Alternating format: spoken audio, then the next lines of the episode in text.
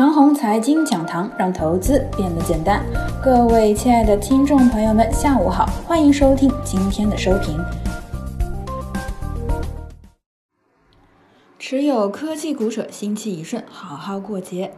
最近呢，个人一直在指责消费概念股炒作，或者叫疫情概念股炒作，说他们胡乱炒作，抗疫都收尾了，还在炒作缺粮少油的逻辑，这简直是败坏市场预期，扰乱市场心智。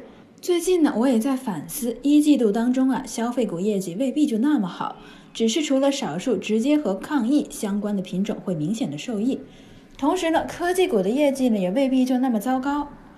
这些呀，都在最近的一周兑现了。部分消费白马股因为一季度业绩不如预期而突然大跌，消费概念股如米业等呢也崩了。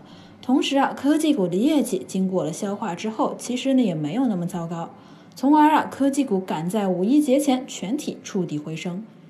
部分科技股底部平台往上突破，多数科技股走出了底部的第一根大阳。应该讲啊，这类的走势呢和二零一九年一月底有点类似。当时啊，一月底呢，在清理商誉雷，清理结束之后，赶在春节前大涨。这一次四月底清理了消费题材和一季度业绩雷，赶在了节前大涨。眼前的盘面基本完成了从消费风格往科技风格的转变。其实啊，消费白马并没有毛病，这只是满足于消费股和科技股的轮动。一味的科技股投机会泛滥，一味的消费股投机啊，同样也会泛滥。